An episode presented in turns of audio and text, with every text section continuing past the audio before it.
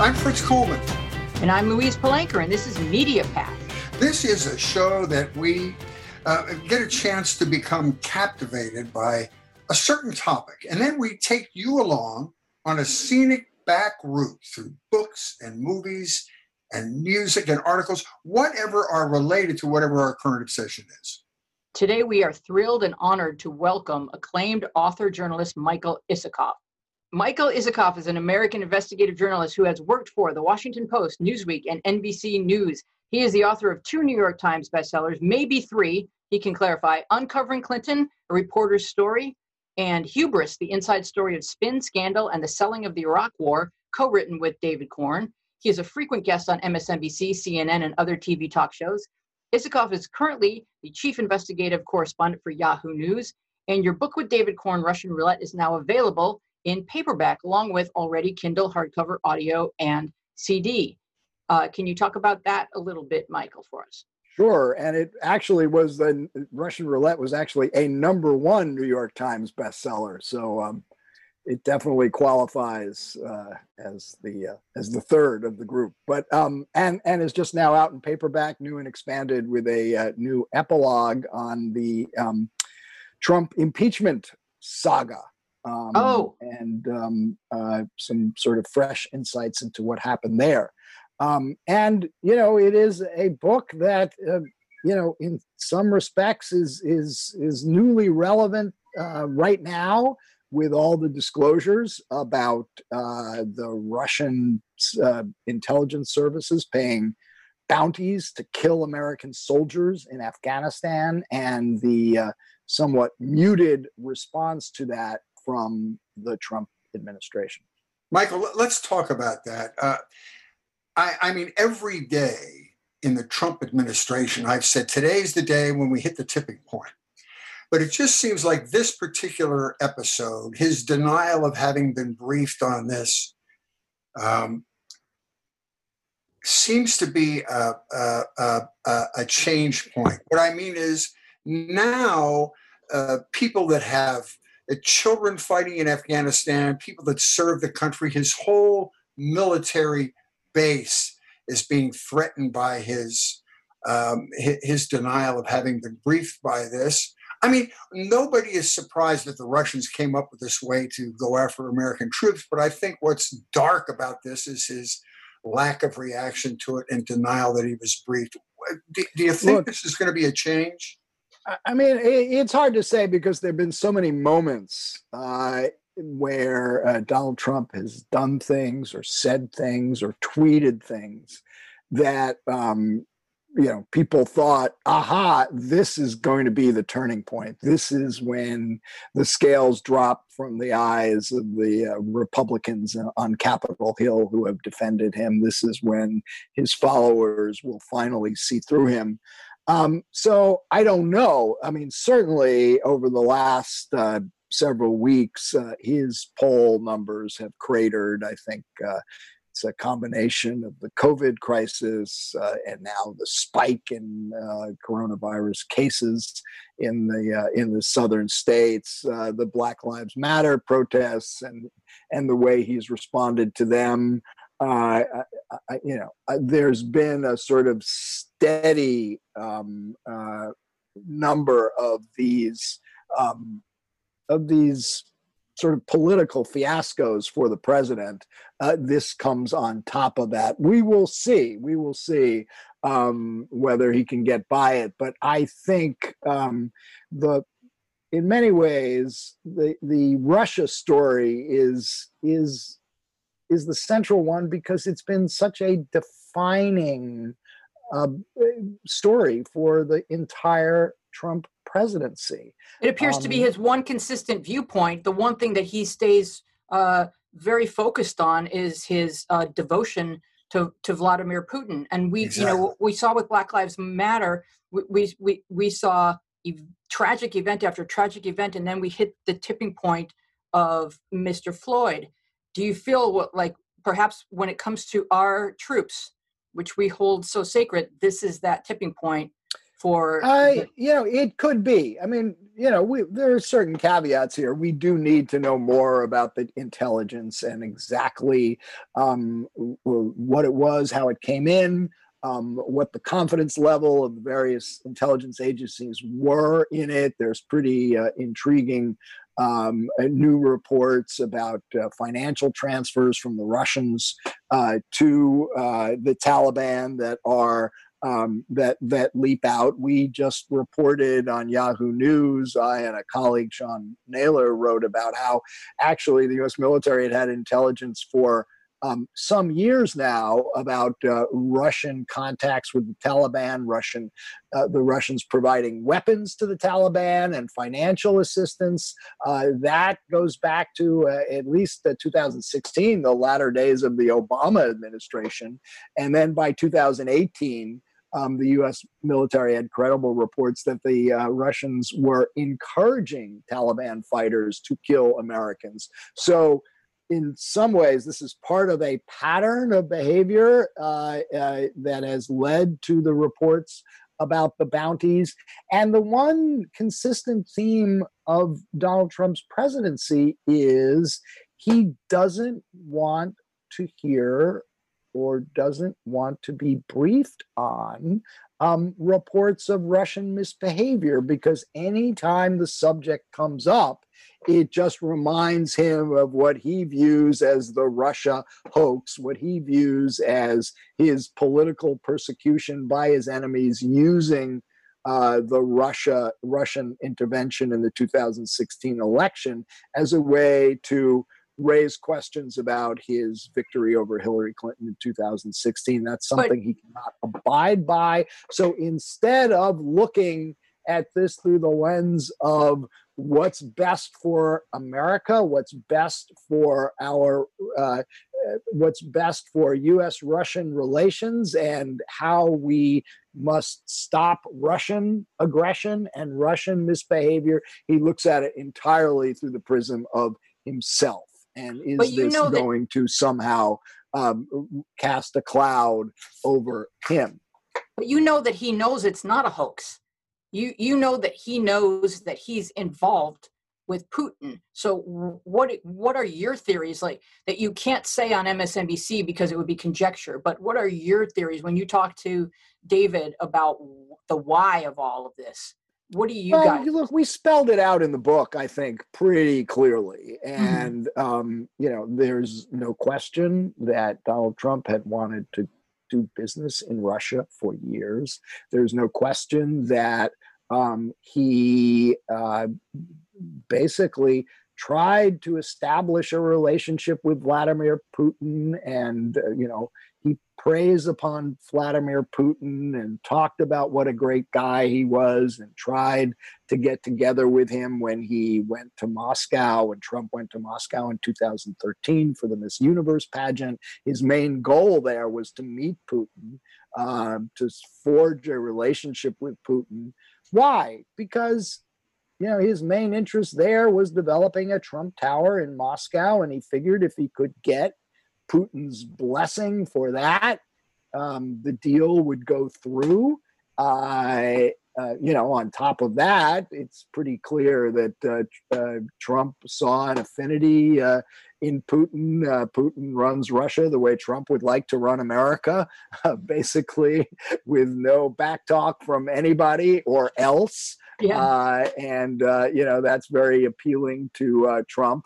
And it's also worth um, uh, sort of, and, and again, we do this in Russian roulette. We just sort of con- construct or reconstruct how this relationship between uh, Trump and Putin evolved over the years. So Trump goes to Moscow in 2013, 2013 for Miss Universe. He actually signs a deal for that Trump Tower project while he was there, a letter of intent to build it with a um, oligarch, Aras Agalarov, who was very close with Putin, who had just been awarded a medal by Putin. He was a, a huge uh, real estate construction magnate in um, uh, in Russia, and it was the deal was going to be financed by a, a Russian state-owned bank, and all that. In fact, this that was in November 2013. In February of 2014, um, Ivanka Trump flies to Moscow and gets together with um, Emin Agalarov, the pop singer son of the oligarch Aras Agalarov, and they go scouting for potential sites for the Trump Tower Moscow project. That's February 2013. What happens right after that in March of 2014? Putin intervenes in um, Ukraine. He seizes Crimea. Um, he um, moves in the little green men into Ukraine, and the US and the European Union responds by imposing sanctions on the Russians. This was the first time since World War II in which you know a country had invaded another country um, you know and uh, taken over its property and um, this was taken over its territory and um, so there's pushback there's the imposition of sanctions one of the entities that was sanctioned was the very same Russian state owned bank that was going to finance the Trump Tower deal in Moscow. After those sanctions, the deal uh, uh, sinks, the deal craters, it can't go through anymore. So, Trump, from his perspective, the sanctions on Russia imposed because of its aggression in Ukraine tanked his business deal. It cost him money. And I think it tells you everything you need to know about Trump's attitude towards sanctions and sanctions imposed by Obama. Uh, and, um, uh, uh, you know, Trump's, it, it colored Trump's entire perspective. And you see by the time in 2015, when he starts running for president, he very early on makes clear in a uh, in an appearance in Las Vegas at Freedom Fest when he's asked out of the blue a question from the audience by a woman named Maria Butina, a Russian woman who just happened to be there.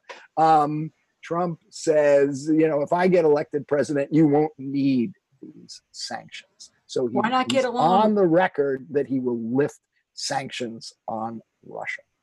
So, Michael, um, I, am sure nobody's more fascinated than you and David by uh, the way the public has reacted to all of the evidence, the overwhelming evidence about a Russian connection. Your book, Craig Unger's book, and and then the icing on the cake was the Mueller investigation. It sort of put a human face on all of these facts. Why do you think that this hasn't gotten traction with the American public? Where's the rage? in the American public? Well, is it you know, look, that's a very Trump's good anti-media uh, uh, rant is actually paying off and making people soften their feeling about it? Um, you know, look, um, the Mueller report um, was uh, a, a, you know had a lot of important material in it. I mean, it established you know beyond any um, uh, beyond doubt that the Russians mounted this unprecedented precedented campaign to disrupt our election, to influence our election.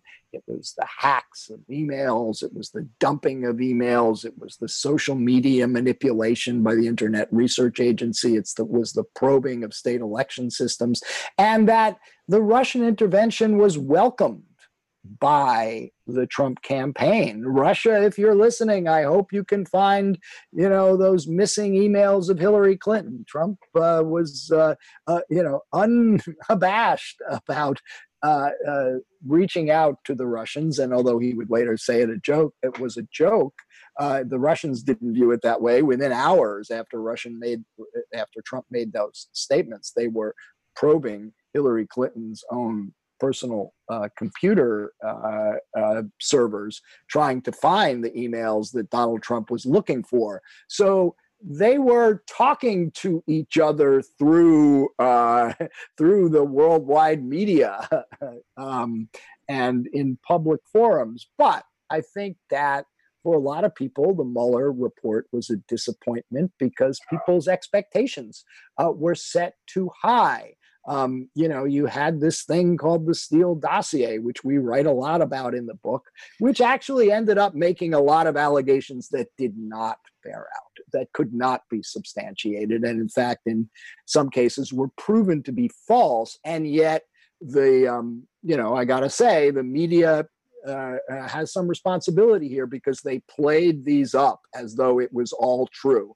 And when Mueller could not substantiate some of the allegations you heard repeatedly on MSNBC and uh, and CNN, uh, I think there was a letdown, and it there was a lot of Trump salacious say, stuff in there that attracted people's attention. And when that turned out to be false, and kind of buried the whole thing.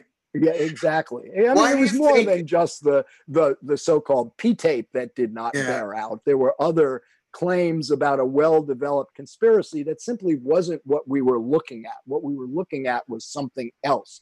Very serious, um, absolutely deserved attention, but it was not. It did, did not fit the conspiracy theories of the Trump critics.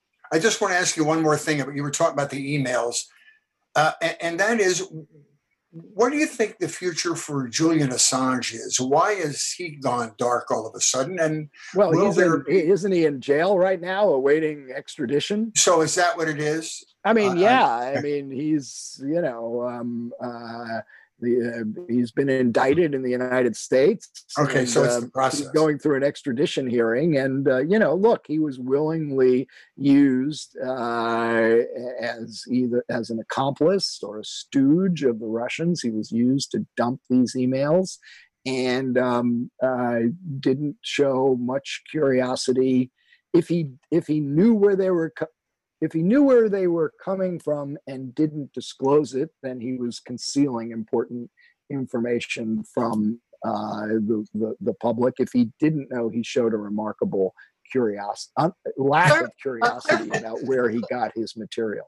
Can you clarify for all of us the Roger Stone connection? What is his role? Does he help the Russians understand what to dump when? No, and and you know that's again another one of the claims that were not borne out by um, Robert Mueller's investigation. Um, Roger Stone um, is an opportunist. Um, Roger Stone is a self styled dirty trickster. Uh, Roger Stone was doing everything he could to uh, try to uh, establish a relationship with Julian Assange and learn what was in the um, stolen emails that Assange was given access to. Um, and then trying to use the suggestion that he did know to curry favor with Donald Trump himself. But in fact, I mean, Roger Stone was prosecuted for brazenly lying to the House Intelligence Committee about his efforts to um, communicate with WikiLeaks. But if you look closely at the evidence in the trial, it's pretty clear that um, he never did. Or if he did, U.S., the FBI, and all the U.S. intelligence agencies couldn't find the evidence for it because he was never. Uh, it was never shown that he did have a relationship with um, uh, with WikiLeaks. So, in many respects, the whole Roger Stone case was a case of bullshitters bullshitting other bullshitters and um, you know uh, you know and and had roger stone not so you know egregiously lied about what he was trying to do um, to the house intelligence committee uh, he probably never wouldn't have gotten into the jam that he's in but all that seems to be lost when you see the Department of Justice trying to soften the sentences and all that. Then it makes it seem a little more nefarious. And you kind of forget what the original charge was, and it just seems all very, very underhanded. Uh, yeah, and look, uh, the uh, the the conduct of the Barr Justice Department here has only fueled the questions about uh, about all these cases, and um, uh, you know, I'm I'm a little surprised because I've known William Barr for years. I covered him when he was Attorney General the first time around. Um, I always uh, thought he was a pretty smart guy and pretty smart and politically savvy guy Um, uh, there was never any question that he was a, a, a political partisan, but you know, he was, he, he, you know, he knew the law. He had a pretty good sense of the way the Justice Department worked. And, you know, by most accounts, um, he was a reasonably successful attorney general the first time around. And this time around, whether it's because he's working for Donald Trump or his, you know, or he spent too much time uh, in semi-retirement watching Fox News. Um, he has uh, not shown uh, any political deafness at all in his handling of cases. And while I think he's convinced himself that uh, there were um, oversteps by the Mueller team and oversteps by the FBI, um, he hasn't been. Um, uh, he's he's ended up undermining uh, the the the Justice Department and the most important uh, the most important thing it has, which is um, you know, a public acceptance that they uh, are going to handle criminal cases without fear or favor, without political influence. That's been ingrained in our political culture since Watergate. And William Barr, for whatever reason, does not seem to have understood that the way he's handled these matters relating to those Mueller prosecutions has undermined the most important thing that the Justice Department has. Uh, he, he, supposedly uh, espouses the unitary executive theory where there's nothing more powerful than the president, so he doesn't have to be held responsible for anything. I don't know how anybody that understands the Constitution of the United States thinks that's the way America's supposed to act. it doesn't seem right. Yeah, me. I mean, look, uh, the unitary executive theory, like all theories about the law can be interpreted in different ways. Um, there's certainly plenty of respectable conservatives who have uh, propounded the unitary executive theory, and we had a number of Supreme Court justices, um, most prominently Antonin Scalia, who accepted it. But um, you can stretch it way beyond where uh, most people would uh, would want it to go uh, into scary lengths. Um, you know, Barr. Um, you know, Barr is a puzzle to me. Like I said, because I've known the guy for a long time, and I'm just really surprised he's gotten into as many messes as he has. Do you feel, or do you have any kind of theories that Republican representatives and perhaps Barr and perhaps uh, Michael Flynn,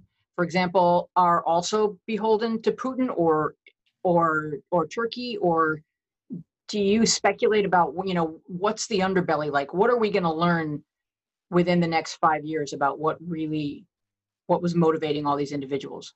Well i think we've learned a lot and I think we know a lot, and a lot of it is a matter of public record. Look, Michael Flynn, uh, you know, went to Moscow in December 2015, was paid to to attend the 10th anniversary of RT, the Russian propaganda station. Ended up sitting next to Vladimir Putin uh, at the um, uh, at, at the gala dinner celebrating this, you know, propaganda station that regularly seeks to uh, uh portray the United States in the worst possible light of all.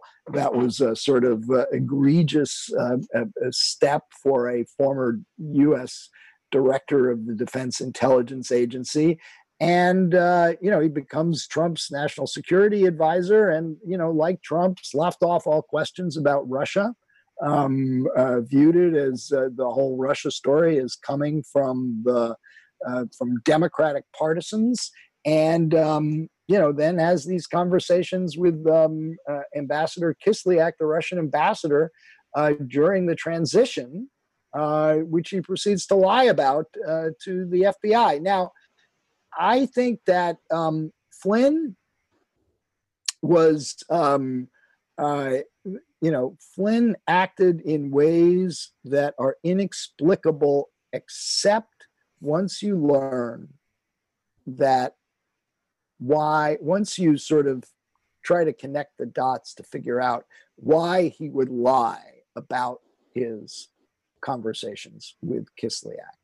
And you go back when it first gets reported that he was talking to the Russian ambassador during the transition about sanctions on Russia on January 12, 2017, by David Ignatius in Washington Post. Trump, upon seeing this report, pounds the table and says, Kill the story. Kill the story. He doesn't want any attention to the fact that one of his people was talking to the Russian ambassador. Remember, the Trump campaign has already said there were no contacts with the Russians at all. And here seemed to be fresh evidence that there were indeed contacts, at least during the transition period. So Flynn, being the good soldier, bows to the president's wishes and proceeds to deny he had conversations that he very clearly did. Um, so I think it was Flynn's efforts to please the big guy, Donald Trump, that got him into the mess that he did. And that this may be the one known case where Donald Trump may actually have had some remorse. He knew that Flynn was doing his bidding when he lied about these conversations. And that's why, very shortly, what's the first thing he does as president that gets him into real trouble? He says to Comey, I hope you can see fit to let Michael. Isn't he just really afraid that people are going to flip? Everyone has stories. He's dealing with people who have their own version of those dealings. So isn't he just terrified that when someone flips, it's going to be. Uh, yeah, I mean, listen, I that's certainly worth speculating about but at this point i think we got to stick to the facts michael flynn had you know more than a year of cooperation with robert mueller's team was interviewed for hours and hours and hours and mueller's people were satisfied that he told them everything he had to tell them and they went to court and said you know he's been a good cooperating witness and you should and he doesn't need to go to jail if michael flynn had accepted his guilty plea which he pled to twice, um, you know, he would have been a convicted felon, but he never would have been threatened with any jail time. Um, so I think the idea that Flynn had some deep dark secrets to tell, um, you know, you have to you have to stack that up against the fact that Mueller's team had more than a year crack at him, grilled him about everything, checked everything he had to say, and um, you know, reported what they reported, and it didn't you know, didn't go much beyond what we write about in Russian roulette. Michael, we want to talk about the uh, great expansion of your of your book. Uh, I just want to ask you a couple more questions. How uh, dominant do you think the Russian trolls are going to be in the 2020 election? Have we become sufficiently aware to sort of ward off the effect of that, or are we exactly where we were in 16? Well, look, I think we are a lot more attuned to what the Russians could do, and and particularly on the social media front, because one of the striking things when uh, David Corn and I were writing Russian Roulette uh, that we discovered is that while the Internet Research Agency, that Russian troll farm in St. Petersburg that was so active, creating phony uh, Twitter bots and phony uh, Facebook accounts, all masquerading as American political actors when they were really just troll Russian trolls in St. Petersburg. All that the U.S. intelligence community was completely blind to it. It nobody was watching it. Nobody was detecting what the Russians were up to in real time. They knew about the hacks. They knew about the dumping of emails. They knew about the probing of state election systems. But, you know, when you go, when you reconstruct all the White House conversations under President Obama about this, the social media component never came up. It was a massive intelligence failure by um, U.S. intelligence agencies. And one other question about that, and then we'll talk about the book. I promise. And and now clearly we do. So I think yeah. that you know, so, and, and and the social media companies know about it as well. Th- that's what I wanted to ask you about the, the the culpability of the social media companies. Now Facebook's under fire. Do you think this is a, a thing where we should allow them to self police, or is it time for us to get Congress to enact some structure into this? That's a huge question and you know you're getting congress involved and you know god knows what you could come up with what they would come up with and whether it would be better. But i i listen this is one of the biggest uh, issues that um, we have to grapple with as a country because it's so central to our democratic dialogue. Um, you know are these social media companies that have become the main source of news for a huge chunk of americans? Um, you know are they responsible actors? And uh, are they willy-nilly letting a lot of very malicious actors get access to their platform to uh, present fake news and propaganda uh, as real uh, as real media um, and um, you know, I think the, uh, the, the, the, Twitter and Facebook and Instagram, and you know, I mean, they're learning. They know that this is a hot issue, and you're seeing much more um, self-policing. But whether it's enough uh, is, um, you know, that's you know, we're just going to have to wait and see. It is worth noting that Facebook during 2016 was selling all these hundreds of ads to uh, the internet research agency trolls, which were paying for them in rubles and yet never raised any questions about whether they really were who they said they were. Do you think that content consumers are more informed this uh, election cycle to where, at least if you're not a member of the QAnon cult, that you might see something and, and say, eh, I don't know about that? Because I also think that Russians are they're creating websites and they're creating viral content to own the libs, like the guy that was licking all all, all of the disinfectants in, in a store. Uh, you know, just yeah. stuff that they know will enrage us. That's actually a lot of it I've heard is created by Russians just to drive liberals crazy and distract us.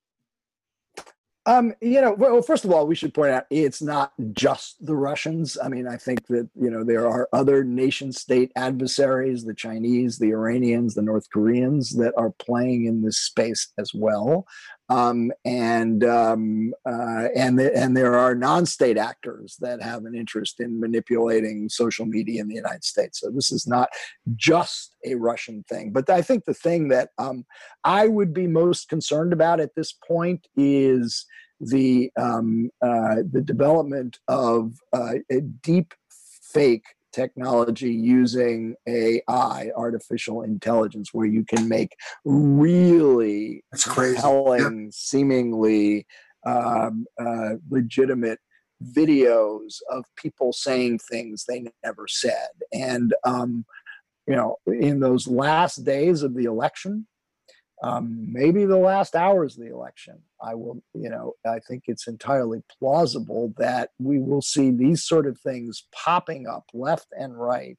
And, you know, at a time when it'll be impossible to uh, for people to push back and get the real truth. Um, uh, you know, a video of Joe Biden saying all sorts of nonsensical things, right? Um, it just pops up on the internet the, a day before the election, and then you know it gets widely circulated, goes viral.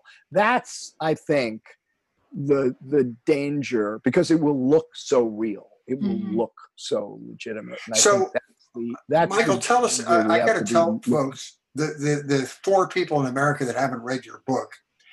Uh, as Nancy Pelosi says a couple times a month, all roads lead to Putin.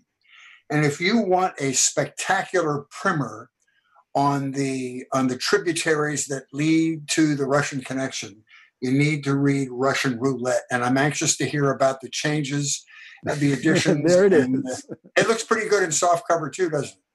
Yes, it does. Yeah, it's got the words uh, number one New York Times bestseller on it. So we like it's that. really wonderful. Um, right. So you, you said you added some things? Yeah, we added some new material. Uh, actually, we wrote this um, before the Mueller report came out. Uh, and um, uh, we want we we wanted to add material from the Mueller report. Uh, although I got to say, um, you know, almost everything we wrote held up pretty pretty darn well. Um, so we didn't have to change a lot, but we did add a bit from the Mueller report. And the other thing we did was, uh, uh, you know, did an epilogue uh, on the impeachment battle, which you know was seen as the Ukraine scandal, but as we make clear, it was really just the flip side of the Russia story. Um, the Ukraine is you know Trump's machinations about uh, uh, you grew out of um, his determination uh, to undercut the Mueller investigation. One of the things we did in the epilogue that's kind of interesting is we just reconstructed Donald Trump's morning on July 25th, 2019. That's the morning of his fateful phone call with uh, Zelensky, the president of Ukraine, where he says, I hope you can do us a favor, though. And so, what was Trump doing that morning?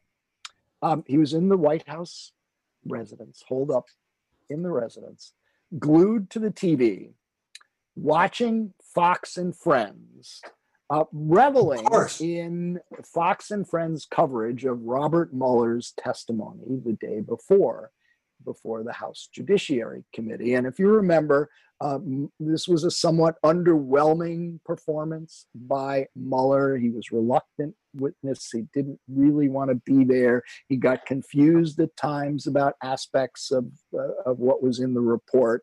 Although he did make clear that its bottom line conclusions about a uh, sweeping and systematic campaign by the Russians to interfere in the election uh, was real and that um, uh, there were uh, truly troublesome acts of obstruction by uh, the president himself uh, to try to impede his inquiry. But what and and Trump is watching this. He's reveling in it. He's tweeting about it. Impeachment, it's over. He tweets that morning. You know, uh, the Mueller uh, uh, investigation has been discredited. He is reveling in it.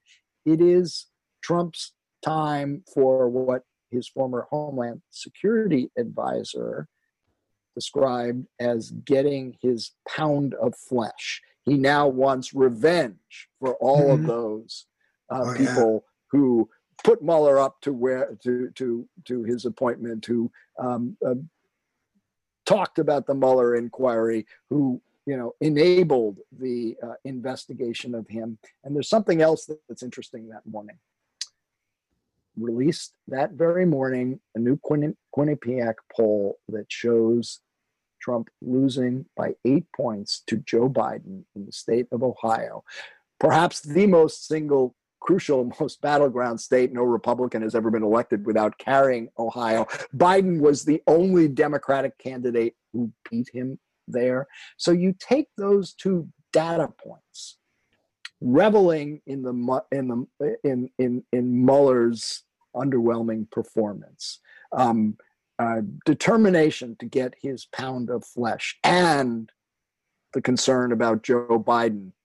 And it tells you everything you need to know wow. about what happened that morning. Fox and Friends goes off the air at 9 a.m. At 9:03, three minutes later, the White House switchboard patches through the phone call to Zelensky. And so I have a question for you, Michael, regarding that phone call specifically, and then Fox. When Trump says to Zelensky, "So I understand you guys have the DNC server," is he does he really think that, or is he just the perfect Fox viewer who's buying into whatever? That that is the single wackiest conspiracy theory uh, that you know you can dream up and you know trump is conspiracy theorist in chief and you know that's how he you know it started with the birthers and has continued you know throughout. Uh, but the idea that the dnc server somehow migrated thousands of miles away to some basement uh, in kiev is just absurd. There's not a single uh, piece of evidence that would support this um, but you know, Trump's obsession is is he cannot accept the fact that the Russians did what they did. And so therefore he's got to come up with alternative explanations. Uh, we did a uh, uh, a um, six part podcast series last year for Yahoo called Conspiracy Land, in which we focused on one in particular. That was the conspiracy theories about Seth Rich. Seth Rich was the young Democratic National Committee staffer who was tragically killed in a botched robbery on the streets of Washington in July of 2016. But to Trump allies and the Russians, Seth Rich became, you know, exhibit A for this conspiracy theory that it was actually he who leaked the DNC emails to WikiLeaks. It wasn't the Russians. Therefore, the entire Russia story was a hoax and had nothing to do and had nothing to it. And by the way, because he leaked those emails, Hillary Clinton's operatives conspired to assassinate him on in, in So is your thesis that Russia is cooking up these theories that they know will take hold in right-wing America? And and we actually showed that uh, very clearly in conspiracy land that um, in some respects some these theories were planted by russian intelligence operatives and then amplified by russian bots the, the same internet research agency that was posting all these phony twitter bots masquerading as americans and and facebook ads. They were also promoting the Seth Rich conspiracy theories because it um, it, it, undermined the Mueller investigation. Uh, to those who believed it, it would get Russia off the hook. And of course, by the way, eventually these conspiracy theories migrate to Fox News and they're shouted. It's shouted from the rooftops by Sean Hannity and his mm-hmm. cohorts. I think the most disturbing thing about this pattern is not that they're created, because evil expands to the space it's given but what drives me the craziest is the number of people that buy these hideously ridiculous theories. Anybody, you don't even have to read a newspaper, it just violates um, uh, uh, what makes sense. That's what scares me the most. But it's somehow in alignment with their values. And so they, yeah. they just eat it up. Yeah. Well, our show is called Media Path because we want to explore everywhere one could possibly travel if they're obsessed by a topic. So I'm going to go through a reading list of what I consumed after Trump was elected, and uh, it's a little feverish, so forgive me. Uh, Russian Roulette by Michael Isikoff and David Corn, Hillbilly Elegy by J.D. Vance, Unbelievable by Katy Tur, Facts and Fears by James Clapper, Fire and Fury by Michael Wolff, Fear by Bob Woodward, Red Notice by Bill Browder, House of Trump, House of Putin by Craig Unger, What Happened by Hillary Clinton, The Plot to Hack America and the Plot to Destroy Democracy by Malcolm Nance, uh, A Higher Loyalty by James Comey, The Threat by Andrew McCabe, Crime in Progress by Glenn Simpson and Peter Fritsch. And Fritz, have you got your reading list? Well, I read all, I read a lot, well, I didn't read all those, I can't lie to you, but I read a lot of them. And I, I added two to the list American Carnage by Tim Alberta, which is a little dense. I don't know if you read it, Michael, but it's a it's a great sort of a uh, an autopsy of the Republican Party leading up to Trump, and I found it fascinating. Yeah, yeah, no, I, it's a very good book, and we had Tim Alberta on our pod on our Skullduggery podcast. And one other one uh, that I read, and I want to I want to before you decide to leave us, ask you about. It's Dark Towers, David Enrich or Enric.